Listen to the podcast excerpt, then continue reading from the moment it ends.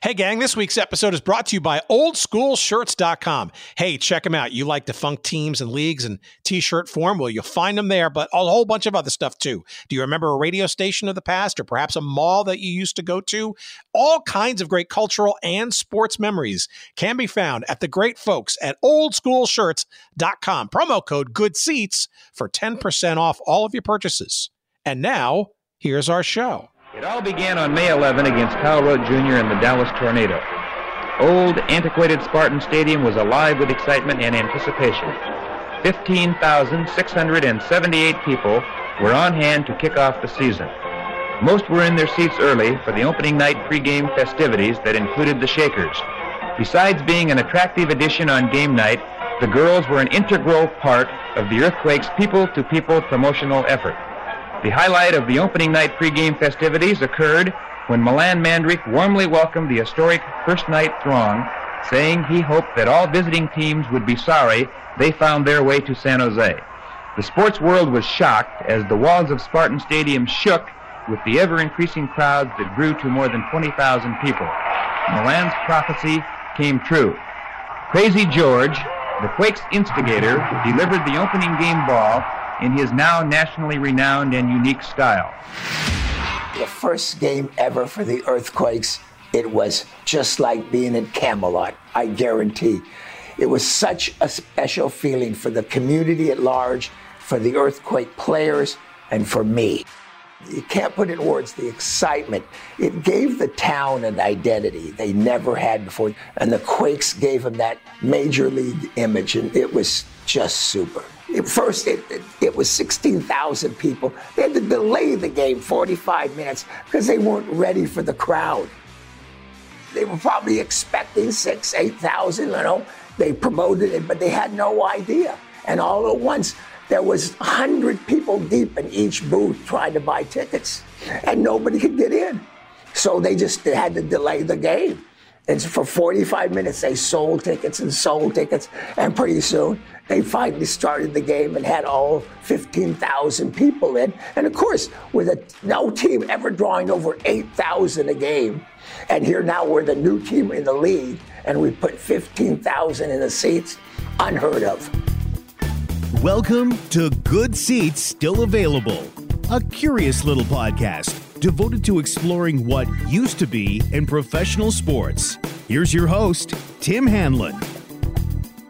Greetings and salutations, friends. My name is Tim Hanlon. The name of the podcast is Good Seats Still Available. And hopefully, you know by now its focus is on what used to be in professional sports, what we do for you each and every week around here. Thanks for coming on by, whether you're a rookie or a veteran. We appreciate it to no end, and uh, we are ecstatic uh, to have our old friend Gary Singh back to the proceedings this week. Uh, it's been a while, December of 2017. That, geez, that's that's a long time. Uh, but uh, the story and the conversation uh, is an embellishment on the one we had then. And we're always uh, excited to learn more about this particular topic. And that, of course, is the San Jose Earthquakes celebrating now their 50th year uh, this season as MLS gears up as we record this already underway. And um, as we'll learn in this discussion, this conversation with Gary coming up in a few moments.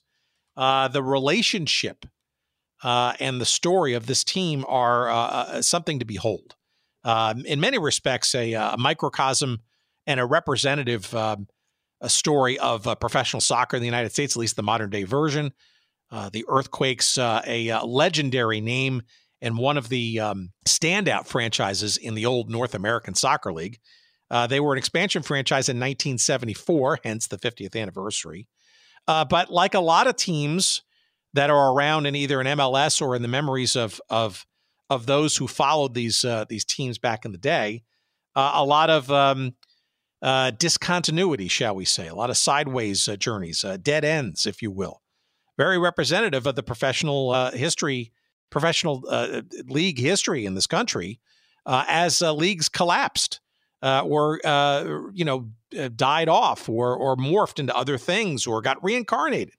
The NASL has been back uh, in a reincarnated version, not with the earthquakes, but it certainly died an untimely death in 1985. The then Golden Bay earthquakes, as they were known, um, were, I think, uh, already uh, uh, on their last legs uh, even before the league collapsed.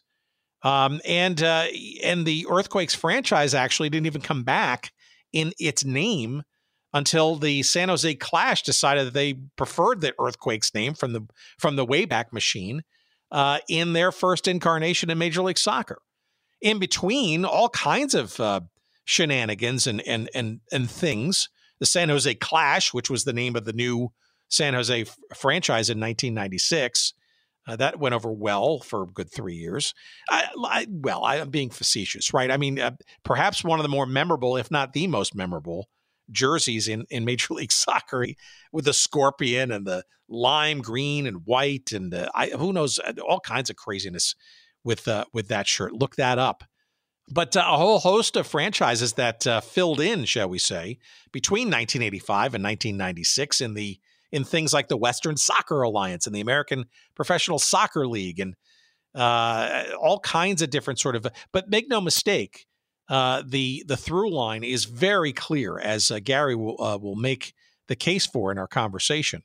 Uh, today's San Jose earthquakes, uh, you know, non-straight align to 1974 as it might be, are very much the embodiment of the soul of this uh, soccer history in the Bay Area and specifically in the city of San Jose. And that's the celebration. And the book, as part of that celebration, is a, a must read and a, uh, a quality read at that. It's called The Unforgettable San Jose Earthquakes Momentous Stories on and Off the Field by this week's guest, Gary Singh. And uh, it is um, available now wherever you find good books. It is published by the History Press. Um, you can get it wherever you find books, and and if you want to support your local bookseller, just go down the street and ask them to uh, to get a copy of this for you if they don't already have it in stock, uh, or just go to our website at goodseatsstillavailable.com. Search up this episode with Gary, uh, numbered 338. You'll find a couple of convenient links uh, to get yourself a copy of this book, Toot Sweet and uh, before we get into our chat, uh, I would like to let you know that depending on when you're listening to this episode, I think we're dropping it on what, the 26th of February, 19, 19 2024. We uh, encourage you to uh, meet Gary in person and uh, get yourself a signed copy of this book.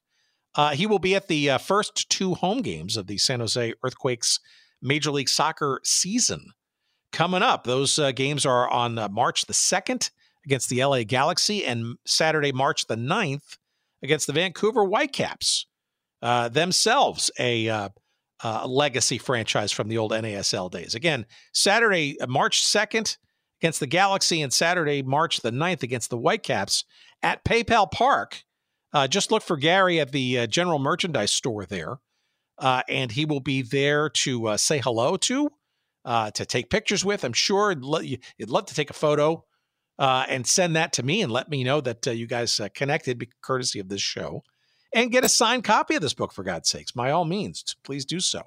Uh, it's a great book. It's a fun read. Lots of photos and uh, lots of good narration around those photos, and it's literally just a step by step journey of all those 50 years, dating back to the the 70s all the way through uh, the current franchise today. And um, let us uh, also harken back to that um, clip that you heard to set up the uh, the conversation uh, at the top of this this show. Um, this film that I only recently discovered was it came out in 2020 in the haze of the um, of the pandemic, and it's great. It's about an hour long. You'll find it on YouTube and on the San Jose Earthquakes website. It's called Unshakable: The Pioneers of Earthquakes Soccer and uh, I, I, don't know who the uh, relatively timid narrator voice uh, that you heard in there. It's from the 1974 season recap film uh, that the earthquakes of 74 did. Uh, but the uh, the end voice you heard there is the unmistakable dulcet tones of our old pal, episode number seven, mind you, from April of 2017, Crazy George Henderson who is still revered in the Bay Area today and very much part of the San Jose Earthquakes of today family. uh, dating all the way back to the original San Jose Earthquakes version in 1974. We do talk about that a little bit in our conversation coming up with Gary, but uh, if you want to hear all the uh, the deeper details of that, I highly encourage you to find our episode number seven with uh, with George, um, wherever you uh, get this uh, this feed, or on our website, of course, at goodseatsstillavailable.com. Uh, George is a a force of nature and a unique character and wonderful uh, individual. And um, although we've never met in person, uh, I, uh, I just that was a, a, just a tremendous conversation and, and what a story uh, he has there. So highly encourage that too. All right, so let's get to our chat with Gary. We had it a couple weeks back. Uh, it was a wonderful one. Uh, let's go back into the earthquake's origin story, shall we? Please, as always, enjoy.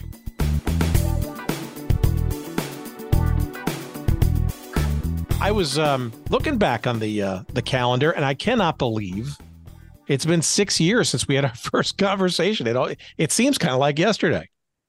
Yeah, well, the book is actually 2015, so 2000. So that's been like nine years since the last book came out, or since the last San Jose Earthquakes book came out.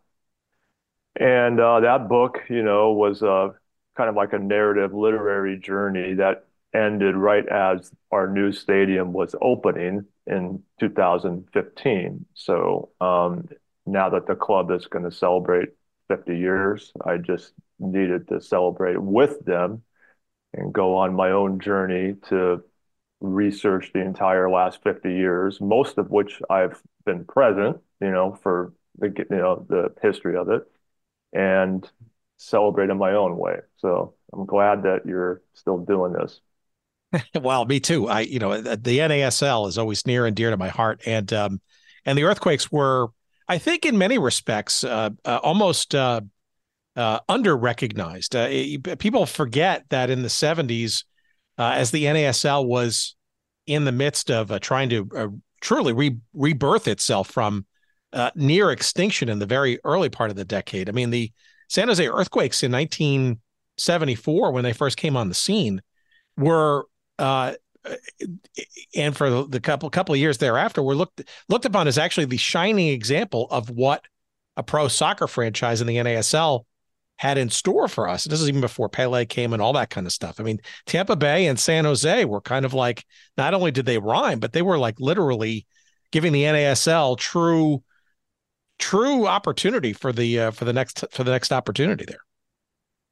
Yeah, I agree completely. You know, and um, it's great to hear somebody um, outside of San Jose uh, say that, because um, you know nowadays, you know, uh, many of the fans that you see at the games now, you know, don't even know what happened five years ago. Okay, let alone you know fifty years ago. You know, and um, I think um, that was all the more reason to write another book. You know, um, as soon as I realized, or maybe a year ago, as soon as it became apparent that the uh, current team was going to be celebrating its 50th anniversary, uh, or 50 years since 1974, um, and they were going to be taking it seriously as they should, then you know I think um, it was more than time, more than long overdue to finally uh, put together a you know, um, a series of time capsules, you know, going year by year from 74 all the way until now, because, you know, there's so many people,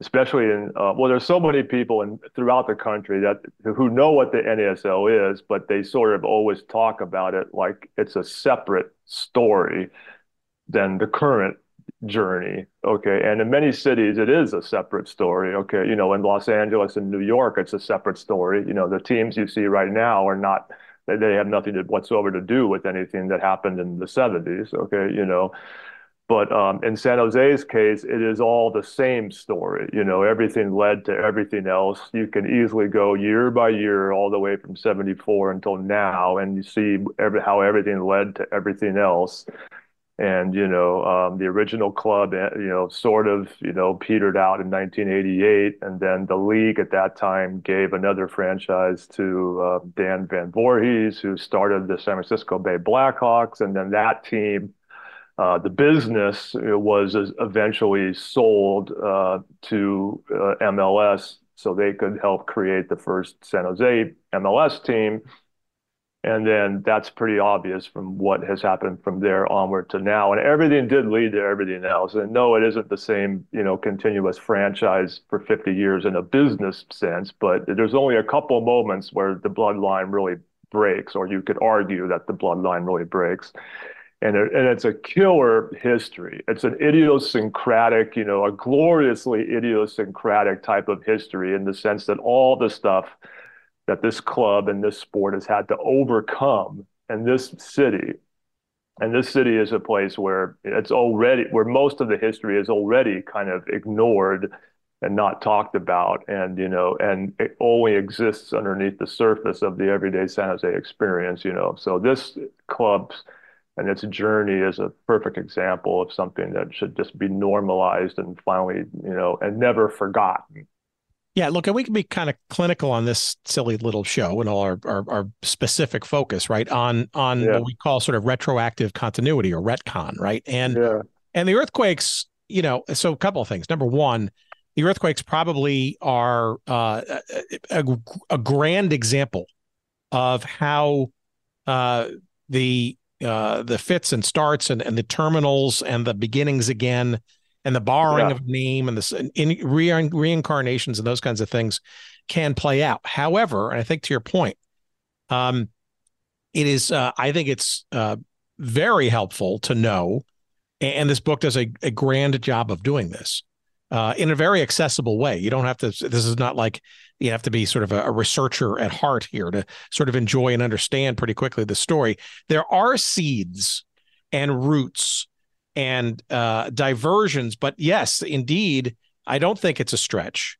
Uh, you might have to squint once in a while, but I, I, it is it does feel continuous in the context by which you you you you bring this story together. And I would even argue that yes, while the earthquakes are the dominant name in various forms of this story, this is also literally a story of soccer in the city and the region, you know, there's a little bit of WPS in there. There's a little bit of the Western Soccer Alliance in there. There's a little bit of there's a little bit of, of t- teams not called San Jose. They were called Golden Bay for a while, but the, all of it is still the ter- t- terrifically sewn together. There is absolutely a thread. I don't think the thread is ever unbroken once you understand the full magnitude of the story. Yeah, I mean, it's um and it's it, i mean anywhere else in the world or i mean i shouldn't say anywhere but uh, europe or latin america in particular okay is filled with clubs that are much much older and who are obsessively documenting their histories and where the league itself doesn't generally fold or dissolve or go away okay and thus there is no you know ambiguity about what is being continued or not okay you know you know, like if the Premiership, you know, suddenly, hypothetically speaking, if the Premiership right now suddenly folded or went away or dissolved and all the player contracts were gone, okay, you wouldn't see Manchester United just say, okay, well, that's it. We give up. It's over. Okay. No, they would carry on the tradition somehow. They would riot in the streets to save the history of the, the club and the statistics and everything else, right? I mean, you think they would. Okay you know but in the us we have a, unique situation where it's still a fledgling sport to some degree you know so we don't have a hundred straight continuous years of the same league existing okay? Which is why a lot of people who've been around for 50 years will tell you stuff like well yeah okay the, the club is the history okay? You know players come and go coaches come and go, general managers come and go, and you know owners come and go, and in the case of the United States, even leagues have come and gone. Okay, but what manages to endure is the history and the the club and everything else, you know, and um, and I'm not the one making this up. You know, this is just how it's happened and how it's unfolded. You know, and it's a and especially in San Jose's case, it really is a multi generational family of stuff that has evolved here. I mean, they were they were having reunions. They had a reunion in 1984. Okay, first of all, they had a they had a 10 year reunion in 1984. Okay, now I was there, Okay, nobody. I mean, I was only like you know three and a half feet tall. Okay, but I was there. Okay, you know, and nobody at that point knew that there were going to be more reunions for the next 40 years. Okay, but they had a reunion in '84. They had a reunion in '89. Uh, George Best came to both of those. You know, and um, and it just kept happening. And I think where the inflection point really became obvious was Um, you know, aside from San Jose having the first MLS game, they launched the whole league here, you know, basically within it's a five minute walk from where I'm sitting, you know, Spartan Stadium. Okay, you know, and when the 20 year anniversary of that team was 2016, okay, so 2016, here is the entire 1996 San Jose Clash team brought out at halftime, and you had everybody there you had i mean and pretty much everybody that i can remember was there. And now so this was a point where now even mls can claim 20th anniversary reunion weekends okay? And that is still for those of us that are old you know that's still kind of hard to wrap our heads around. But again you know and it's and it's that all happened here in san jose you know? So that was like the next inflection point to show that, yeah, the current league is old enough now to do these things and care about history and all of that. So that was a killer inflection point. And um, it really is a great history and it deserves to be celebrated, you know, and um, it's just great to hear people like you that have, uh, you know, an appreciation for the history to want to talk about stuff like this because it's really hard to get the, the fan, the younger fans yeah, you know, you're talking about a whole different type of fan these days. You know, everybody just, or a huge amount of people just want to see the rock star players and they want to know who's going to get signed, you know, and especially um, with the Quakes, you know, they've been relatively mediocre for the last several years, you know, so, um, and it's easy to get frustrated, but, you know, and I think history just enriches the club. I mean, it really does, you know, and, um, you know, and even though Vancouver, Seattle, and Portland have the same similar type of lineage and timeline to celebrate, uh, I don't, in my opinion, I don't think they have as rich of a multi-generational family that we have here because there are always people getting together you know, and um, I think Metallica said something recently like, like, okay, well, as far as we're concerned, as far as our band is concerned, every year is now an anniversary of something. Okay, you know, and that's what it feels like, you know, but that, that makes it more fun, you know. Yeah, look, I th- I think actually that's a really good point. I think that the uh, the Quakes, the name and and and how far back it goes, frankly, uh, along with um, uh, the bulk of the the three teams in the Pacific Northwest, I think they're actually very similar in terms of their uh, legitimacy in terms of of claiming uh, that that that culture, that history, even if it weren't, even if it wasn't, uh, you know, straight line all the time, right? I mean, you mentioned the Clash, right? I was at that game, that first game. I think we talked about that last time we spoke. Um, remember it vividly. Obviously, the Eric Wynalda goal near the end of the uh, of the game, and and and you know, in the tight confines of the uh, of, of of Spartan Stadium at the time, and and and I don't think anybody in that crowd, whether they had been an original Earthquakes fan or in the stands for that that adventure back in the old NASL, or were new to the the new league, um, didn't think or didn't feel uh, some aspect of what was beforehand. Soccer was played at the stadium, and it was the Earthquakes. And I don't think anybody who hadn't even even known about the NASL did not know about the Earthquakes prior to that. And and the fact that they were called the Clash for a bunch of years, I mean I think it's, you know, while the name was different and it was a brand new franchise and a brand new league, there's no question that that, that a whole bunch of people that were part of the Quakes uh, 1.0 were very in- instrumental in not only uh, the, the launch of that of the second version of of the franchise known as the Clash, but um, arguably uh, were the reasons for it because of the soul and the location and what had come beforehand. Yeah, I agree completely. You know, and it, it's obvious to us, or to those of us that grew up with it. You know, it's obvious that everything led to everything else. And um, if you want to use, you know, Buddhist terminology, you know, all phenomena arise due to the coming together of previous phenomena. You know, I mean, if You know, I mean, you know, if, if not for the country of the former Yugoslavia, we we, we wouldn't have Milan Mandaric, and he wouldn't have started the team in the first place. Okay, you know, I mean, but you can go as far back as you want. Okay, but I mean, everybody. I mean, I was at that game too, the first MLS game, and you know, every single person who was there that that had grown up in the '70s and had known the original team understood the clash as a logical continuation of everything that we had grown up with. I think everybody knew that. It's it was just a matter of, you know, so many people not knowing how the league was going to succeed or if it would succeed or why is it called the clash what I mean Bridgwater wanted to call it the earthquakes the league wouldn't let them you know um, and you know and he, we that and later on they changed the name back for probably all the wrong reasons, but it doesn't matter. Okay, I mean, it was the right decision just for maybe you know, but um, um, but you know, so I mean, everybody understood it as a logical continuation, and um, and and and MLS now, if you ask anybody involved, if you ask anybody who was there, all the original executives, you know, like uh, Doug Logan and Kevin Payne and all those guys, even Rothenberg, they all wanted to you know, distance themselves from the failures of the NASL, and that for that's understandable completely. But I think in retrospect, if they had it over again, yeah, they absolutely would have started the league with San Jose and Seattle and Vancouver and Portland and everything else, and that would have made it a lot stronger of a league, you know, first of all. But you know, that's hindsight is twenty twenty. But you know, it was it's abs- it's pretty obvious that everything led to everything else, and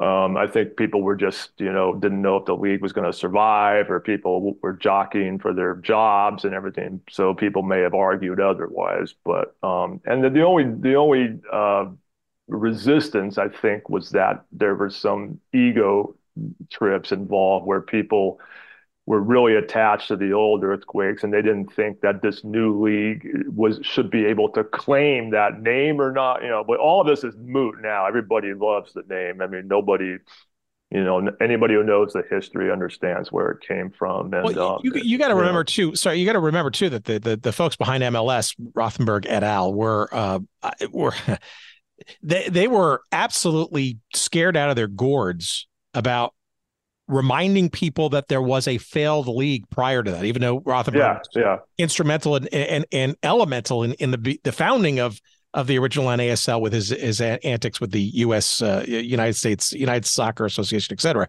But nobody wanted to remember. Every, I think everybody through that lens, right? It was, hey, World Cup of '94, a smashing success. We, yeah. We've got the blessing of the, the world is paying attention now. We got to get this right, and we're not going to repeat the the the mistakes of the past. And I think it's weird yeah. because people automatically went to, oh, the NASL failed. And obviously through time, right? We've gone back and there was so much that was foundational for what exists today from the NASL.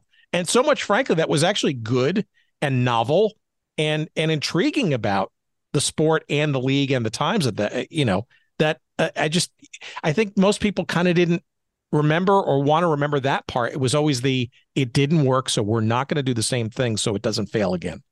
Yeah, and from a business sense, that makes all the sense in the world. You know, I understand that. You know, um, and there is a lot to that about the NASL that I mean that it's hard to figure out what hasn't already been told a hundred times. But you know, like the Cosmos story, I, everybody knows the story now. I mean, that was like they were like the Real Madrid of their time. Okay, if you think of like everything that Real Madrid is now, or any team like that, the global powerhouse, multi-zillionaire team. Well, the Cosmos invented that. Okay, there was no such thing as a global team like that before this. You know, and the story has been well told in books and movies and all that.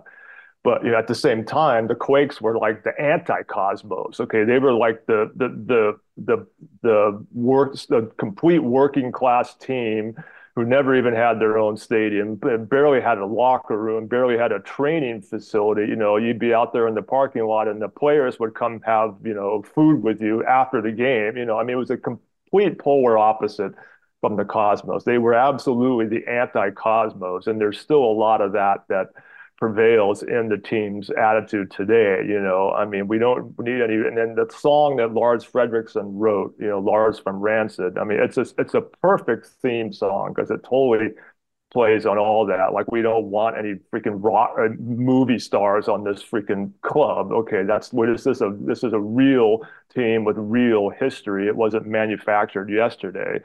Now that doesn't mean that it should be a third-rate pub team with no budget forever. Okay, that's not what I'm saying. Okay, but but it really there really has a long grassroots working class history that can be expanded on. Doesn't but you know the whole idea of it being the anti-Cosmos, or in this case, the anti-LAFC or anti-Galaxy is really, it still totally prevails, you know. And you can probably ask any of those players we have now, and they would probably say something like that, you know. Um, you know, and just to, not to beat up on LAFC or anything, you know, but um, here's an example of a team, a club that the league basically manufactured from scratch and then they manufactured the fan base from scratch and then they handed the team to the fan base and said said okay there's your club okay you know and um, they didn't none of the fans had to grow up with it none of the fans had to work for it none of the fans had to fight in order to stop it from being relocated you know okay now and it doesn't mean that the fans are you know illegitimate okay or anything but i mean it's but it's just it's just different you know so the Quakes have always had this kind of like, you know, deeply rooted grassroots, historical, working class kind of vibe. And the only thing that they don't have is just a little more money to, you know, you know, keep signing players and com- compete with the people, you know, the other clubs, you know, and all that stuff. But well, history, enrich, history enriches the club, you know, and, and, it should be celebrated. That's the book, you know. No, I, and I agree. And I think I think the the word that uh, that you haven't said is authenticity, right? And I would argue that Vancouver and Portland and Seattle and certainly San Jose uh, lay true direct lineage claim to that, perhaps more than any other set of franchises uh, in Major League Soccer. Perhaps St. Louis will get there. Yeah. Um, you know, I, I, but I, you know, Dallas probably doesn't. Um, and there are a few others where you can kind of maybe, you know, Atlanta has done a fairly decent job, although that there was a, the the gap there has been it was relatively large. But but I I think you you look at those four franchises and I think. But let me actually let's let's step back for a second. So for those who didn't hear our previous episode back in in 20 late 2017 i urge you to, to give a listen and obviously get a copy of the original book uh, as well with with gary from gary but um this, though, I think, and maybe this also is a little bit about why you and this story are so intertwined. Um, this is also really a story about a city, right? In the yeah. shadow of the two bigger ones in the Bay Area. You know, the 1974, right, when the earthquakes came about, and Dick Berg and friends, you know, putting it all together. You know, this was a this was a city that was pretty much unknown to most people around the country, yet it was booming and bereft of the allure and the attention and certainly anything related to the arts and sports. Um, and in many respects, right, a, a, team like this, even it was in a fledgling league like the NASL, was a was a was a legitimizer, right? It's the old pro sports yeah. brings, you know, pro level feeling to a city. Yeah, you know, and it, that's all of this is true, you know, and well, even when the Oakland Raiders, long before I was born, okay, even when the Oakland Raiders first started, okay, you know, the, the football uh, bigwigs did not want that to happen because they didn't think anybody had heard of Oakland, okay, you know, I mean, so it's the, you know, um, you know, so in '74 you know, the history in a nutshell is, you know, Milan Mandaric and Dick Berg, they, they wanted to create San Jose's first professional, major professional sports franchise. They didn't want to be another team in San Francisco or Oakland, you know, and and that's what they did. And when we, when my generation was growing up, you know, um, every, you know, San Francisco had the Giants and the Niners, Oakland had Oakland had the Raiders and the A's, and we had the Earthquakes. You know, there nobody anywhere uh, viewed it as a less major of a sport than football or baseball, or you know, it was just um, in those days where you know the the the A's won the World Series three years in a row. The, then the then the um, Warriors won the NBA championship, and then the uh, you know then the Raiders won the Super Bowl. So there was a lot going on in the Bay Area, you know, and um, and San Jose had never seen anything like this in its own city. You know, um, we could sub. I mean, you could open the newspaper. The only news, the only news source that there was was TV and the newspaper, and you could all of a sudden see San Jose in the standings in a league, a nationwide league with Vancouver, Dallas, Chicago, and New York, and you know, no one in San Jose had ever seen that before. okay, you know, so it seems strange now, but um, and then the league folded in 2000 or 1985, but then the Quakes kept playing anyway. See, this is the other important thing. You know, just because the league, the lot, you know, just because the league folded doesn't mean the team has to stop playing. Okay, you know, why not just you know fill out the roster with whatever is left, and then go find some other teams that are doing the same thing, and that's what they did. Okay, and then that continued. That attitude continued until the Blackhawks took over, and then they continued in one form or another until MLS started. You know, so it's um the reason why it's so janky of a disconnected history is just because um the league hasn't been consistent. Okay, whereas anywhere else in the world you see teams that might be go broke, but the league is always there. Okay, you know, in the United States that's been the the the, the only major discontinuity is that the league it hasn't been the same league for 50 straight years you know? So people get confused and they don't think that the history is connected when it really is connected. So but they the quakes put this town on the map originally. Um it didn't last as long you know and then a lot of other things came along in between then and now but you know but it's just it's killer history that should be celebrated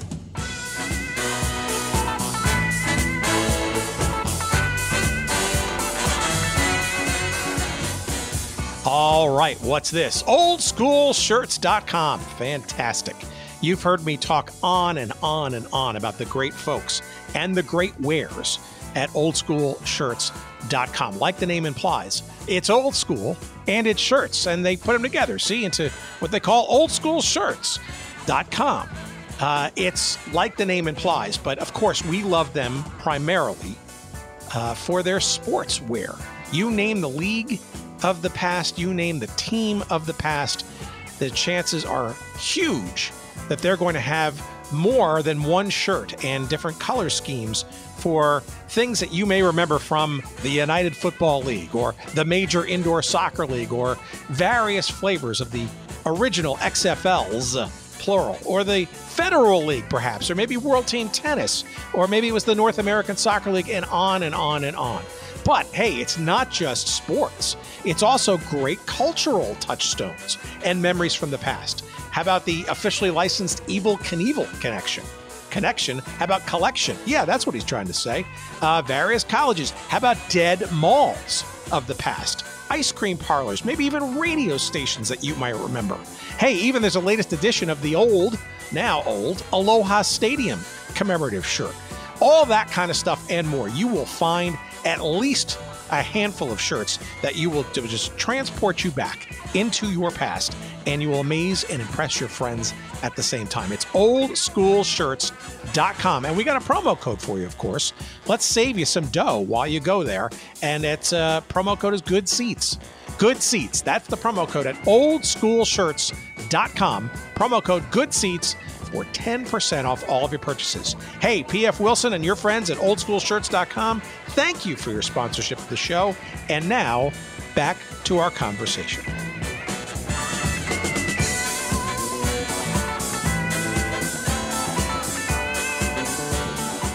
It is, as we've talked about in our previous conversation, almost like a, a story kind of in in three acts. I mean, we've been kind of uh, uh, circling around is sort of that first one, which was 74 until about 1988, when in the wake of the the the uh, uh, the breakup of the NASL, you had uh, this Western Soccer Alliance and some other sort of smaller, you know, entities, uh, you know, fumfering on, uh, trying to keep the name, the Earthquakes thing, and pr- frankly, pro soccer alive.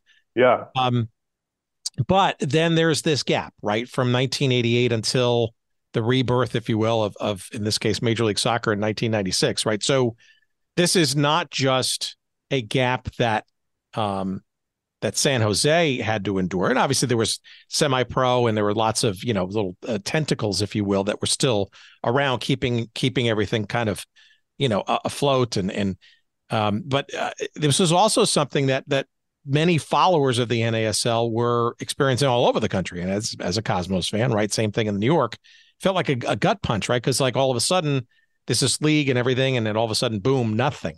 Like literally nothing, especially except for you know some smaller semi-pro, much more you know much more modest approaches. Uh, arguably, they they took the mantle of Division One soccer, but it was a mere shell of what the NASL had been previously, right? So this, I think, in any major NASL market, right?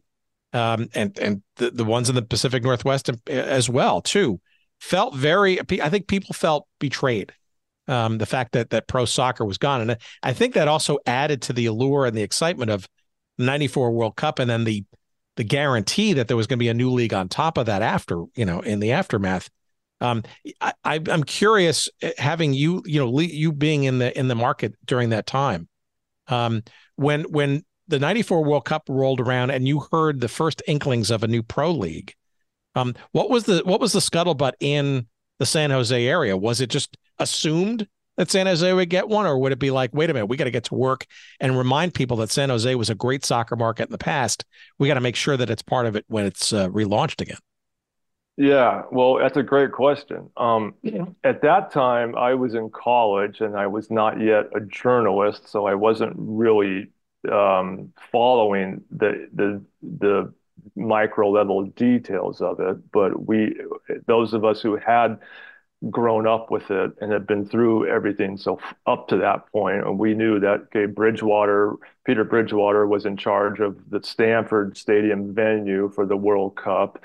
Um, he had Laurie Calloway working with him former earthquakes and blackhawks coach and um, and um, and Dan Van Voorhis uh, the owner of the Blackhawks, he was the one leading the the bid committee to bring uh, a franchise here when MLS started, and that was successful. That's what happened.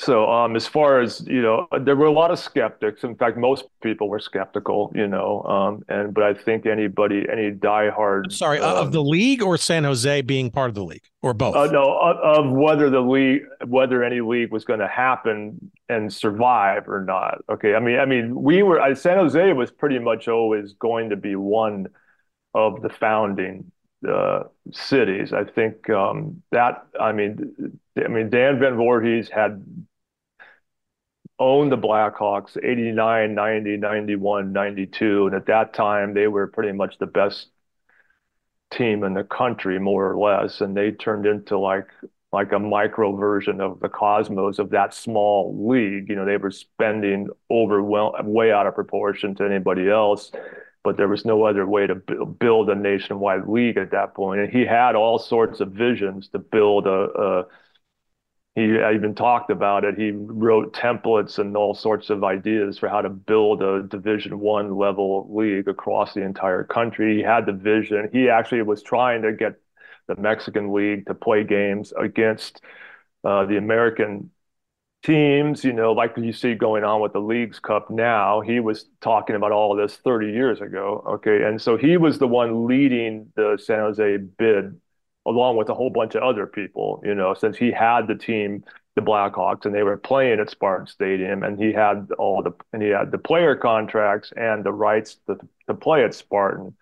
So all of that is what essentially you know, convinced everybody else that San Jose would be a, a good move to be one of the founding uh, clubs. So that was so that was successful, and um, it was a pretty strong proposal, you know. And um, but as far you know, and and having a World Cup here at that time was great. You know, I mean, I went to all the Stanford games and um, the Brazil USA on Fourth of July and that year '94, which is now 30 years ago. I mean, cough, cough. you know, well, come um, on, and we got we got the we got the cup coming back in two years, so that's even going to yeah, even older yeah. than that.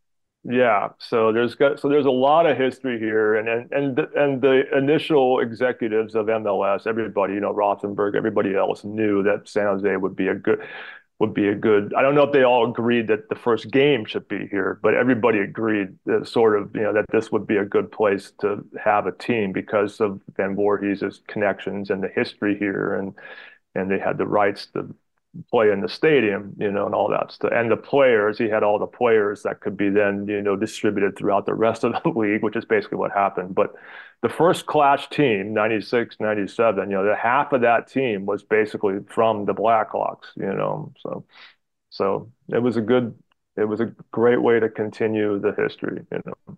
Yeah, and look, and, and also you, go ahead.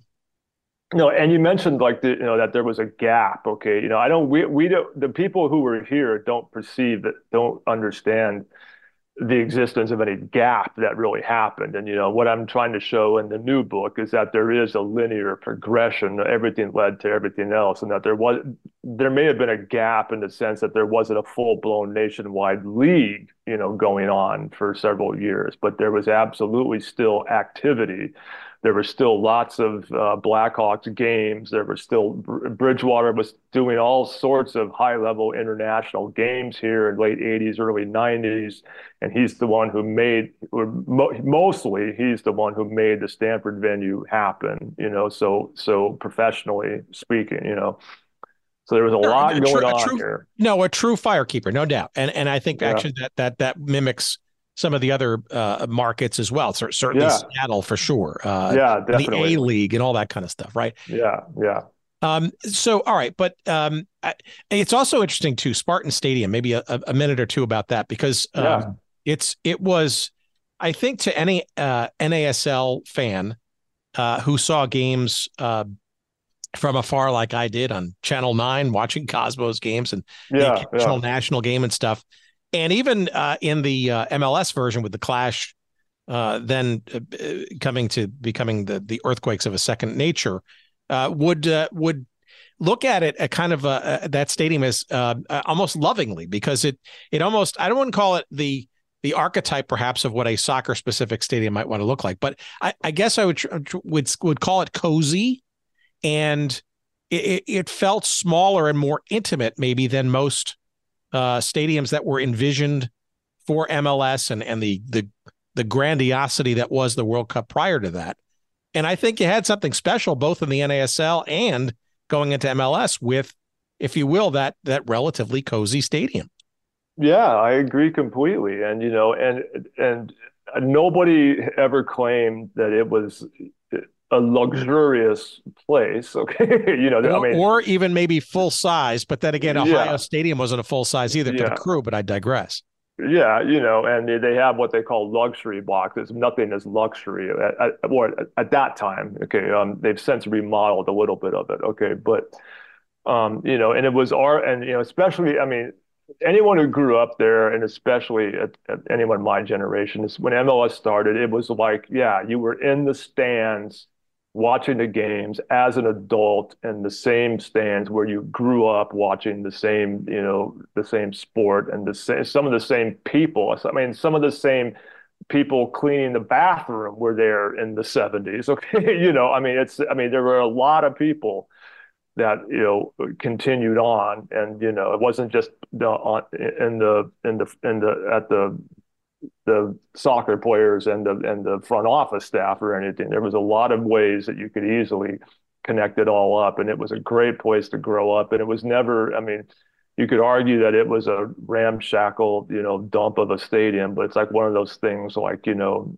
I mean, it was like our CBGBs or of soccer or something, you know. So, I mean, it was like our little, you know, it had been there since the 30s, and we we had grown up with it um, it was not our stadium. It was the college football program's stadium. Okay, it belonged to them. You know, we were just using it. You know, but um, there were a lot of memories there, and yeah, it was way too narrow, and it was like playing indoor soccer for a lot of people. But it made a lot of it made every visiting team just hate to play there, and that was and to a degree that was just fun to watch. You know, yeah, that's called home field advantage, and and that right. intimacy. I think you know. I, in a backhanded way, almost as sort of like a, a hint, frankly. And I, I think, frankly, if you pressed some of the uh, uh, Major League Soccer officials over the years, would would sort of uh, agree with this logic that hey, you know, maybe this idea of soccer specificity, um, you know, I, San Jose was probably the best piece of evidence of how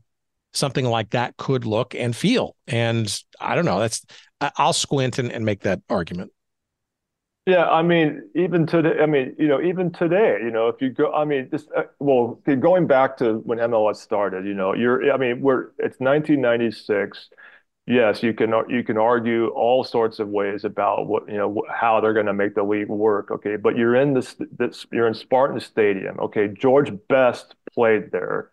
Uh, Diego Maradona came there with Napoli in 1985 and with for an exhibition game. So Maradona played on that field. Okay, Pele played on that field twice. Um, Eusebio came there. Um, I don't think Johan Cruyff came there. I think he we didn't play him at home those couple years. But you know, this is like world soccer royalty has come has walked down that ramp onto that field. Okay, you know. And I'd rather play in a plate now again, but it's it wasn't sustainable long term. You know, they had to it wasn't it didn't belong to the Quakes. And um and you know there's no you know you can't bring your your millionaire corporate friends to sit in that place forever you know. But so there were reasons why they needed to go somewhere else. But for that it will it will always carry a lot of history for people like me because there was just so many and that's where and those are the years that we won the championships you know. Those are the year the, the four years Landon Donovan was here it was on that field you know. I got to sit there and watched Landon Donovan, you know, the, who at the time was the best player that the United States had.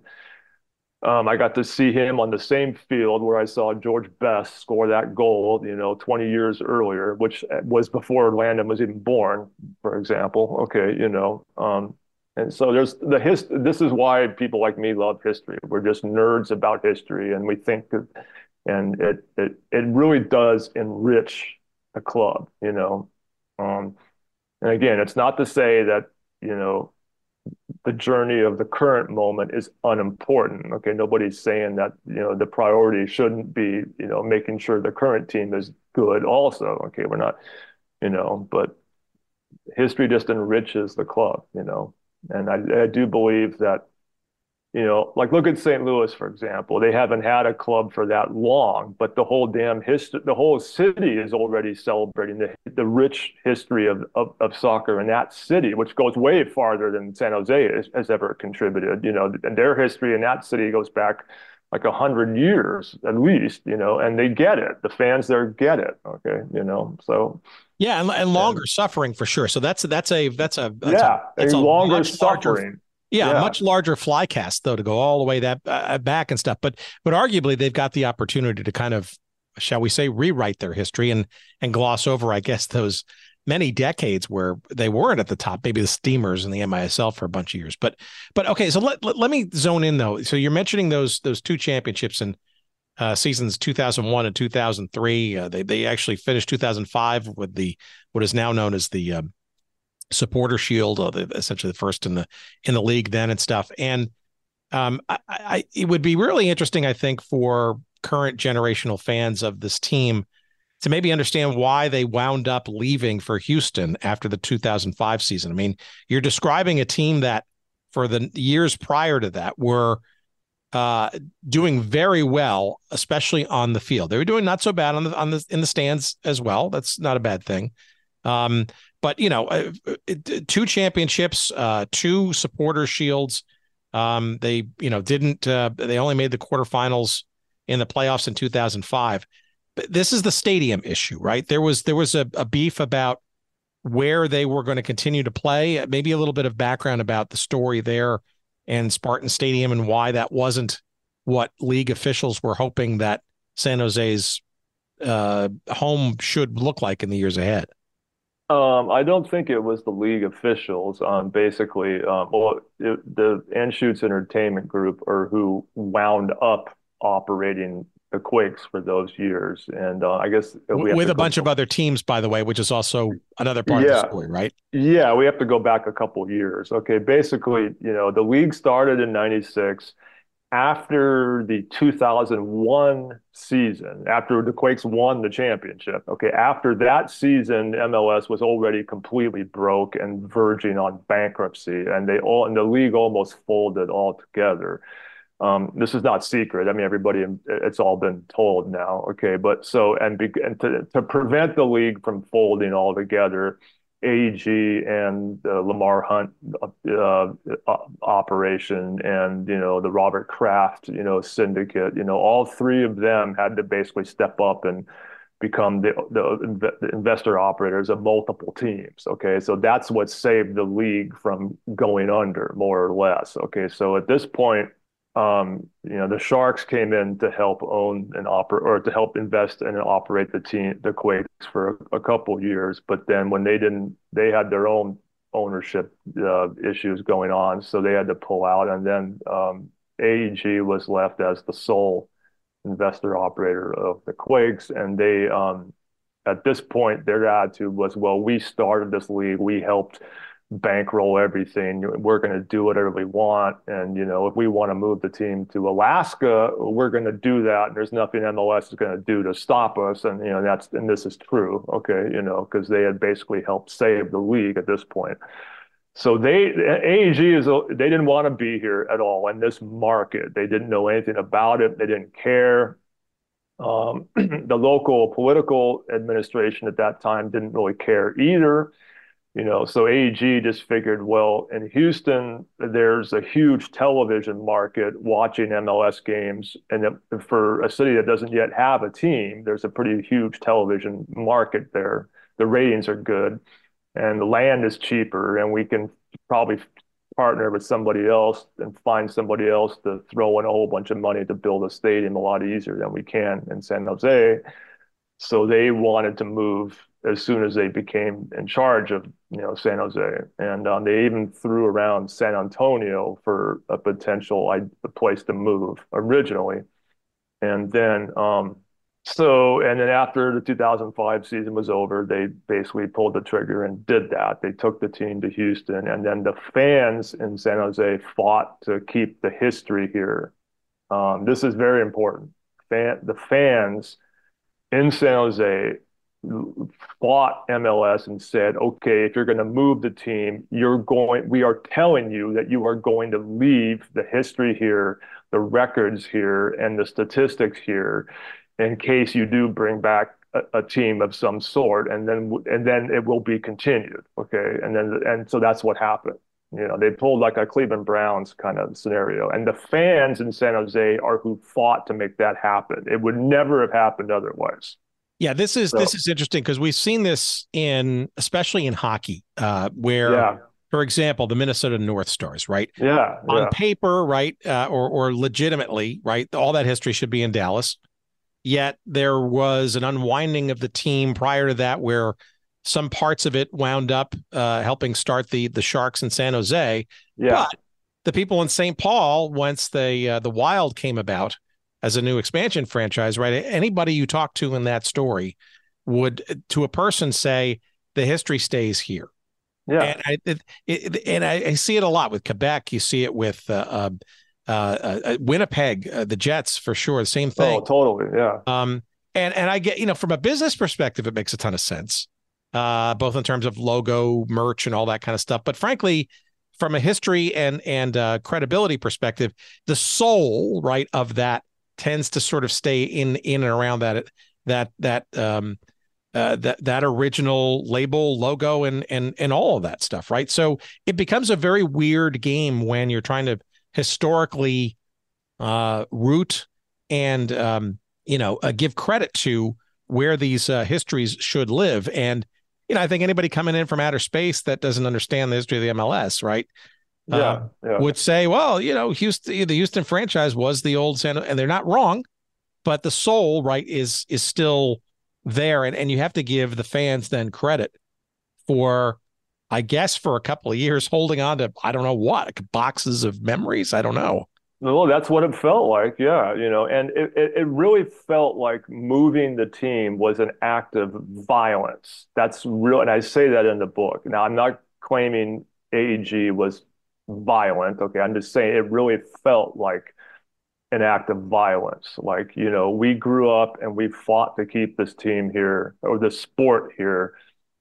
And then nobody believed in us. And now the last person left holding it just takes it somewhere else, you know. And sure, we have a team back now, but it really truly felt like, and this is all taking place right when AEG also owns the Galaxy and the Galaxy st- brand new stadium, which was then called the Home Depot Center, was being touted you know, ad nauseum over and over as the future of MLS in terms of, you know, Hollywood style facilities, you know, blah blah blah, and then and then uh, they get rid of, or they basically come out of there. What it felt like was they were intentionally trying to destroy all of the San Jose Earthquakes history and put put us out of our misery just so they could concentrate on building up their glory franchise in Los Angeles. Okay, that's what it felt like. Okay, I'm not saying that's what happened. That's what it felt like. Okay, you know, there's a serious sense of abandonment that you know was going through the minds of everybody here. You know, so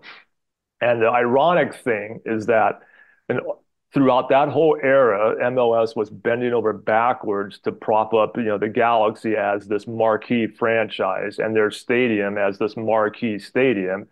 And then as soon as the whole idea to do LAFC happened, they they gave up on that, and now they're they're using LAFC as their model franchise and all. And then people have kind of forgotten that the whole, the Galaxy Stadium is way out in suburban wasteland America. You know, it's not in LA. Blah blah blah. So you know, I mean, who would trust these guys in the first place? Okay, this is why it's more fun to grow up with a, a, a you know a grassroots you know working class team that people have fought for for generation and generation and are still fighting for. You know.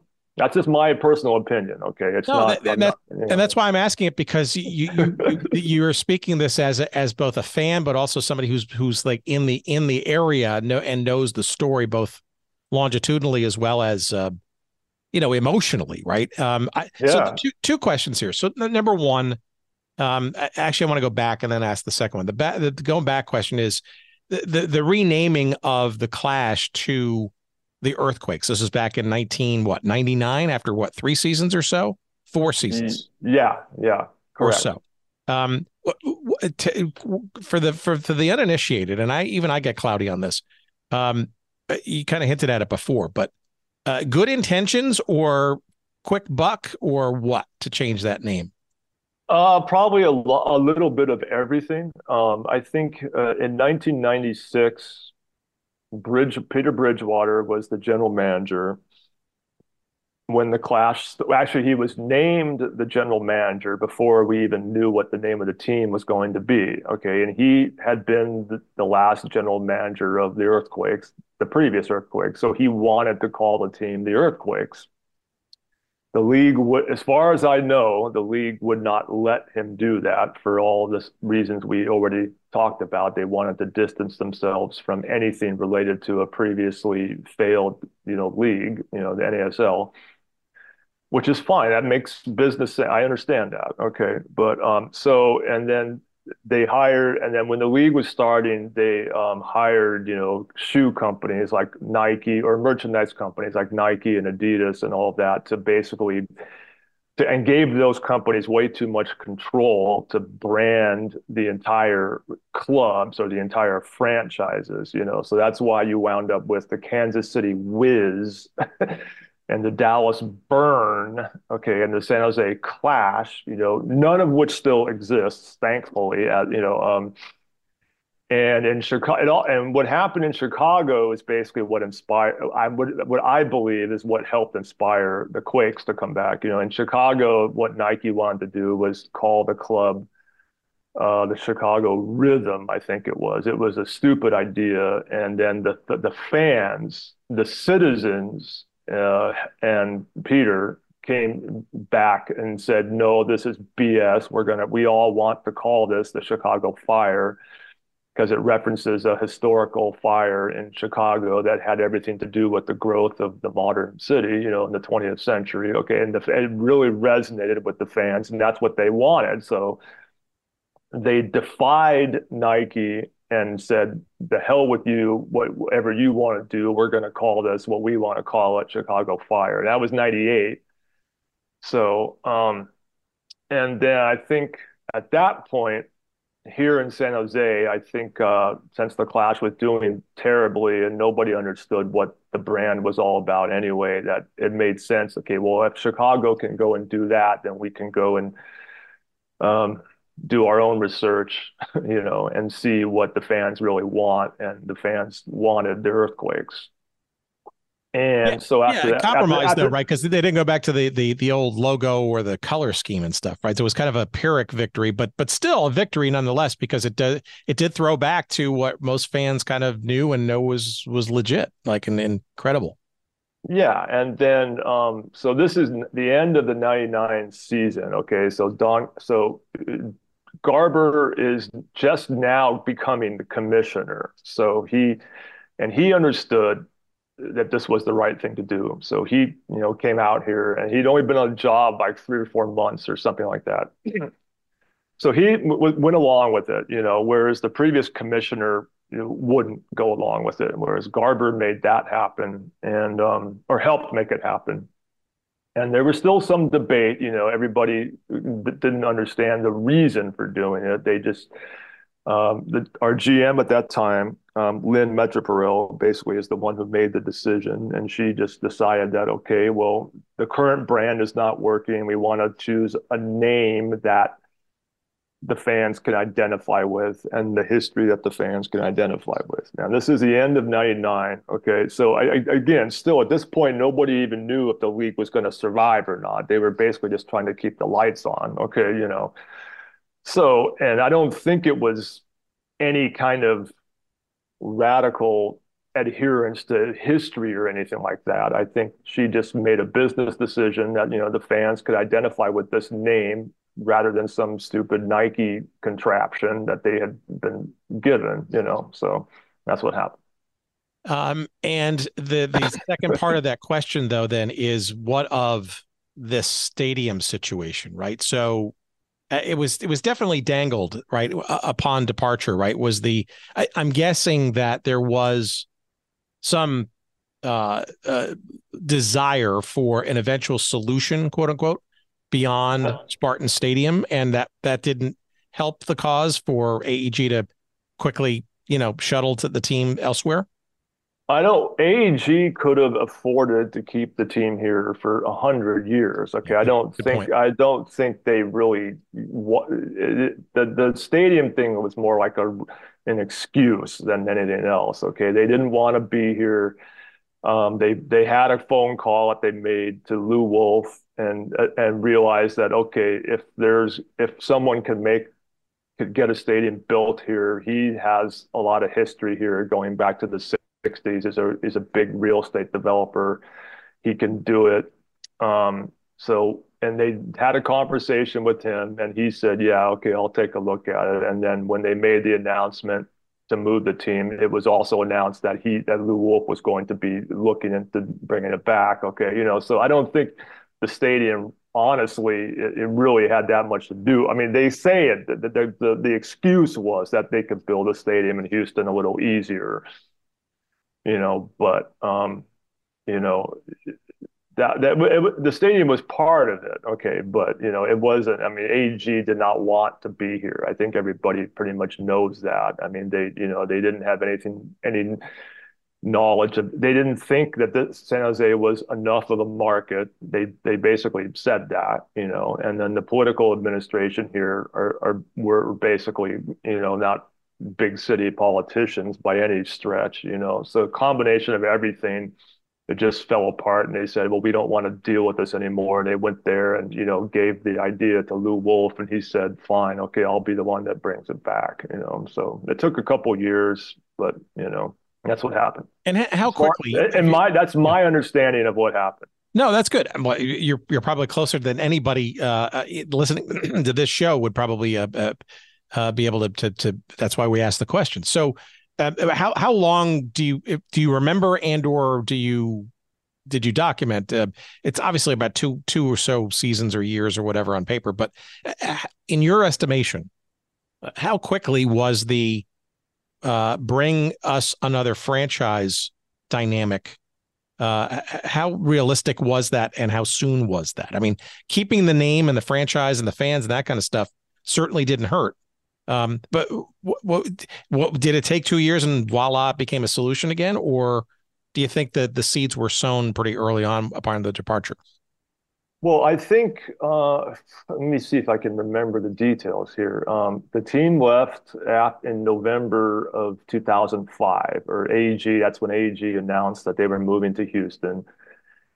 And then, if if I remember correctly, when Garber was talking about it in the press conference to announce this, uh, he said that I something like, you know, I just I had a call with Lew Wolff, you know, and he's going to try and look into taking out an option to bring a team back.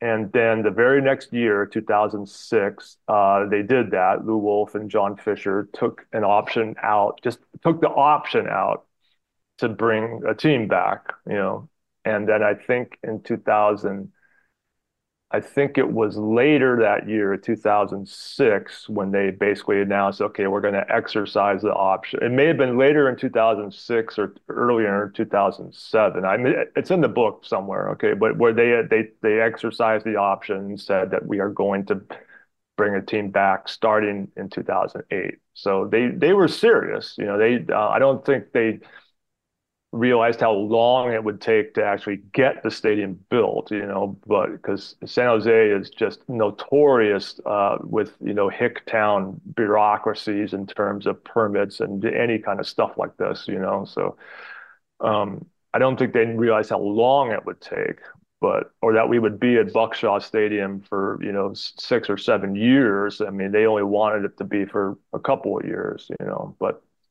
um, they were serious, you know supposedly, you know, and they brought it back. And then, um, and then, you know, as you know, they had just purchased the Oakland A's right before this, you know, so which is now front row and center of the universe, you know, so it's it's uh, amazing the whole, you know, idiotic chess match that, you know, unfolded in regards to all of this, you know. Oh, I want to talk. I want to talk about that in a second. I'm going to use it as a yeah. wrap. Okay, so so so keep that under wraps for a second. But so just I just want to talk about Buck Shaw Stadium for a second. Um, yeah, because I, I, it's really interesting to know that. I mean, one of the preconditions, right, upon bringing a franchise back, right, was this uh, uh, agreement, belief, uh, best intentions to uh, create and bring a soccer specific stadium uh, as part of the deal, right? And to your point, right, it took much longer for various reasons.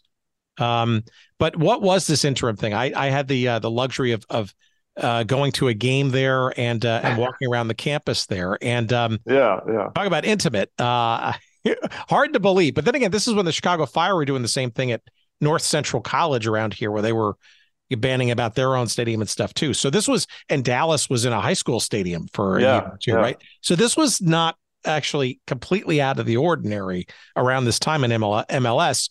If the stadium was coming, we'll bite the bullet for a couple of years and go into something substandard. But it was kind of right. neat. Yeah, it was. I mean, it was on one hand, it was embarrassing to be playing in this kind of place because you know, it's a college stadium and there's not even any locker room. They had to walk off the field and go into the basketball arena and use the locker rooms. Okay. I mean, for seven years. This okay, is Santa Clara University, correct? Yeah, Santa Clara University. So and and you know the press boxes were a complete dump, you know. Um, and but so and on one hand it was embarrassing, but you know there again at that university that soccer program has a lot of history you know, Brandi's husband is, you know, was the coach and, and coached all championships. The guy, the women and the men's programs won several championships. You know, the Broncos. You know, so it wasn't. It, and it was there was a lot of history there, and it it really and even though it was tiny and embarrassing, it really started to grow on people. You know, and we some of us okay you know i mean it felt like a third division you know ground you know somewhere in england somewhere. And it, but you know and sure the team should be a first division marquee freaking franchise but why are we playing in this place you know? But so to a degree it was embarrassing but to another degree it, it kind of grew on the fans and it allowed uh, the supporters group the ultras to really become the true uh, 12th person. And it was a great environment when the team was good and winning. And 11,000 is not much, but it was um, a great place to just go hang out. And you're, you're, it was like a great third division field somewhere in, in Europe or something, you know, like a neighborhood place. And um, no one thought it would be, you know, let's see, 8, 9, 10, 11, 12, 13, 14. So seven years we were there no one thought it was going to be that long, but it just made it all the more spectacular to finally leave the place. Okay, you know. So and but, let's yeah. talk. Yeah, let's talk about that final act then, if you will. Final, it's not yeah. final, but the final gear shift to uh, what is now known as um, uh, PayPal. Uh, well, PayPal Park, right? That's what it's called. Yeah. Um, yeah. The um, world's largest outdoor bar and and that kind of stuff. Uh, very interesting locations, right near the airport. Uh, it's eighteen thousand seats or so, and it's uh, uh, it, it, I think it's it's arguably probably one of the more intimate feeling stadiums and, and the way it's built and stuff. Um, forgetting the on-field performance of the team, and we'll get to that in our final question. I, I promise. Um, how does the uh, fan base feel about finally having its own home, and and how um, uh, how uh, how has that merged with uh, with the history in terms of uh, corners and and areas, say in the stadium, where some of that history might be remembered. Are there any artifacts and or callouts to the history? Well, that's a great question. Um, I think when the stadium first got built, it was it was it was fantastic. Okay, it, when it, this, I mean, is known as a as Avaya, right? Avaya Stadium, or yeah, yeah, and it's still a great place to see a, a, a soccer game. Okay, there's not a bad seat in the house. Um, you can walk around the entire perimeter of the whole place in probably 10 minutes. Okay, there's no way to get lost. It's a great 18,000 seat capacity stadium. Okay, but I think at the same time, you know, after a couple of seasons, the novelty began to wear off, and that you know, and the most important thing for the fans is you know whether the current team is really is if the current team on the field is mediocre for you know five, six, seven years in a row, you know the fans are going to get irritated and they're going to you know not be happy, you know like like anybody would, okay, but you know so I think these days you're talking about a whole a whole different type of fan, you know, which is the reason why I'm writing the book is just to show the people that history is something to celebrate. It's not a substitute for how bad the team is currently doing or why they're not signing all the right players or why they're not spending money in a different way than the other teams are spending money or why they why their budget is not what the uh, LA or New York has or whatever you know? And the reason for writing the book is to show just to celebrate the history and show the, the that show people that history does enrich the club you know? But ultimately if the team sucks for 10 years it's going to have a lot more importance to the fans obviously you know? So the so even as the team uh, and every I'm friends with every all the executives. Okay, you know, even as they're celebrating the history, they they still need to make sure that this is a, a you know a, a good team and a competitive team on the field at the same time. You know. So then that leads to the doorstep of the sort of the cul-de-sac here question. So so what of John Fisher, right? What of the ownership group and what has got to be just a gigantic distraction and then some with this just crazy A saga that I don't know is going to play out well uh, at the end of the day. And I, am not rooting for it per se, although I do wouldn't mind the content for the show in the, the months and years to come. But um, I, think it, um, I, I, can't imagine that that fans don't sort of make that leap, that uh, that that that connection between his ownership and and um and the and the shenanigans that have been going on with the A's, and perhaps maybe its contribution, if you will, to maybe it's the the the moribund situation that you, that fans find uh, now with the Quakes. Totally, I don't, I don't, I don't know a fan who isn't making the connections. okay, you know, um, Quakes fans are have every right to be conspiracy theorists about everything. Okay, because so much crap has gone on with this club and this sport in the history of this town, as I've tried to show in the book, that you know they have every reason to feel like every little thing that happens is is going to lead to some abandonment of some sort, you know, or some you know, or something. So the Quakes fans have every right to be pissed off right now because the team has been mediocre for years. Fisher is not the greatest owner in the world, and um, I don't know the guy. I've been in the elevator with him, but I've never had a conversation with him. He goes out of his way to avoid the press completely, you know, the, the media completely, except when he wants to, you know, uh, correct something. I don't know, but um, but um, I don't. He doesn't come across to me as being a really decent owner, and I don't know anybody that really does like him. But you know, um, this is who we have, you know, and um, and I, I mean, there are from what I've heard through 20th generation hearsay is that there are people in or entities in the Bay Area that would love to buy the team, but he's not selling it right now. So um, it just we'll have to wait and see what happens. And the whole disaster with the A's, you know, I don't, I'm not convinced it's going to happen yet. I mean, it probably will, but it's not, you know, I mean, you know, the way everything has been bungled, you know, so far, I don't, you know, know what's going to happen. So I, I, I, just, don't, I, don't have an answer on that one. I really don't. You know. Yeah. Well, I, I mean, I don't know where the team's going to play. You know, uh, if the yeah. stadium isn't built in, in Las Vegas, so I, um, which is just uh, bizarre. You'd think you'd have to have. You'd think you want those things pinned down or guaranteed, so to speak. Uh, but then again, you know, the story of the earthquakes, the situation was uh, longer than most people expected too. I, I guess it's a very interesting quandary then for fans right? Because while the ownership might not be well liked or loved, um, yet you want to see the players uh, uh, do well on the field and compete and and right, win some right. stuff, right? So, uh, in a weird way, right, by doing so, uh, may reward bad ownership and vice versa. I don't know, right? Yeah, and and the fan, believe me, the fans have been having that conversation for years. I mean, and, you know, and the fans just want to be a team that they can be proud of and bring and bring their friends to. And you know, San Jose is the most ethnically diverse place in the whole damn country. Okay, I mean, more almost half the people who live here are from somewhere else. Okay, you know, and it's a it is the ideal place to have a soccer a professional soccer franchise. You know, and the history is here. The history, the historical connections with the 49ers are here Levi's Stadium is here if they want to use a bigger stadium. I mean, if, if they if he would sell a team to the 49ers, that would be that would raise everybody's eyebrows, and it, would, it might even be a, a, great idea. Who knows? I mean, I mean, it would suck for Raiders fans, okay, but I mean, it would.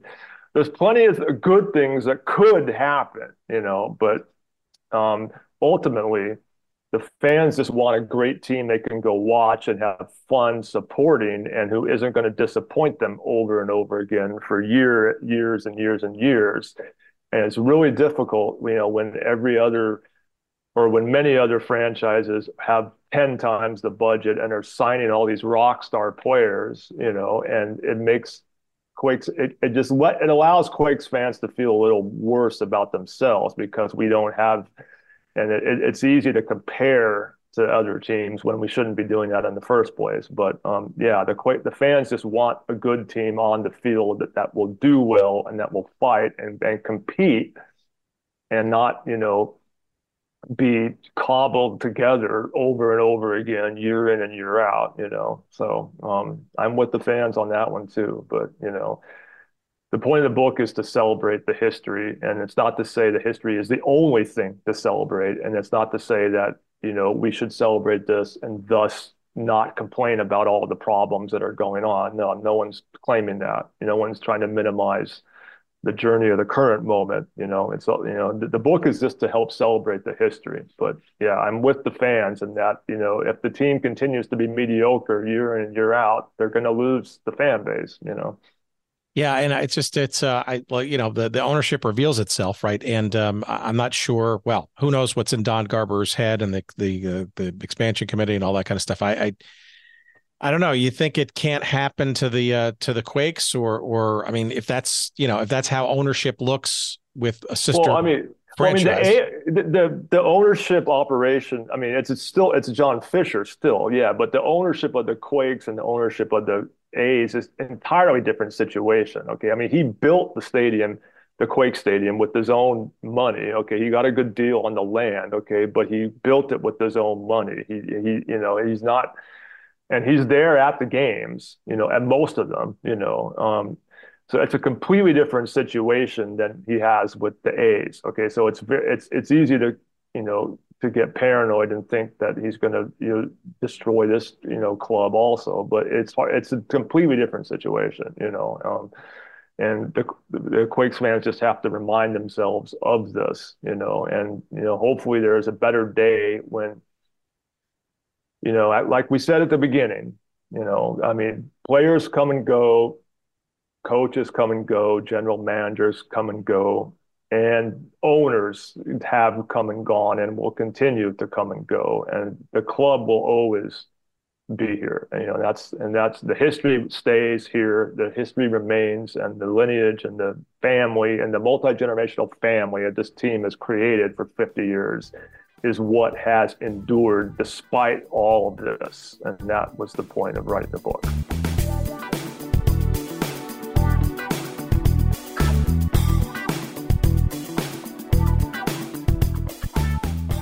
All right, mighty thanks to Gary for that chat. Let's uh, tell you what you need to do. First of all, you got to get the book. It is called The Unforgettable San Jose Earthquakes Momentous Stories on and Off the Field. It is published by the History Press and it is available wherever good books are sold. You want to get it from your independent bookseller, just walk down the street, tell her or him that you want this book or if they don't have it, for you to, uh, if they could order it for you. Yeah, that's what I'm trying to say. Uh, but of course, if you'd like a quicker way to get such, just go to our website at goodseatsstillavailable.com. Search up this episode number 338 with Gary Singh, and you'll find a couple of convenient links to this book that you will get uh, hopefully delivered as quickly as humanly possible, courtesy of the Prime delivery service and whatever Amazon does to get stuff from points A to your point B. Uh, you should also know that Gary will be doing some promotional appearances, and uh, here they are now. On March 2nd, uh, the uh, San Jose Earthquakes against the LA Galaxy at PayPal Park. Uh, Gary will be signing copies of this book, as well as on Saturday, March 9th, against the Vancouver Whitecaps. Again, both at PayPal Park prior to the uh, San Jose Earthquake games against the uh, LA Galaxy on the 2nd and the Whitecaps on the 9th. He'll be in the uh, general merchandise store there signing books and taking pictures and chatting earthquake soccer with uh, any and all. And uh, hey, why not take a snapshot of uh, you with Gary getting a book signed and send it off to your pal Tim and give him a little bit of. Um, confidence that uh, this was worth his time this week. we appreciate that, and uh, God forbid we help uh, sell a couple extra books and and everybody making new friends and talking soccer. Why not? We uh, of course encourage you to uh, follow our doings uh, at goodseatsstillavailable.com. We post all of our episodes there. Of course, you got to subscribe or, or follow us wherever you get podcasts. You want to make sure you get each and every episode without fail. Uh, you can send us email if you'd like. We're at hello at goodseatsstillavailable.com. And you can follow us on various socials. We're on uh, X slash Twitter at goodseatsstill, and uh, on Instagram or Threads or uh, Facebook, you'll find us at Good Seats Still Available. Uh, our thanks, of course, as always, to the great Jerry Payne. Jerry Payne, Audio Excellence. Thank you, sir, for your uh, your kind service uh, to our endeavors this week. And um, thank you, of course, you out there in listener land for uh, for listening. And we're going to send you off. Uh, we have to send you off with uh, the official anthem of the San Jose Earthquakes for sure. You uh, fans in the Bay Area probably know this already, but for those who don't, uh, outside there, the Old Firm Casuals is the band, and the song is called Never Say Die. This is the Earthquakes version that they did uh, it's really awesome, and what an homage to this team. Uh, we'll send you out with it. We appreciate you listening. Until next week, take care of yourselves.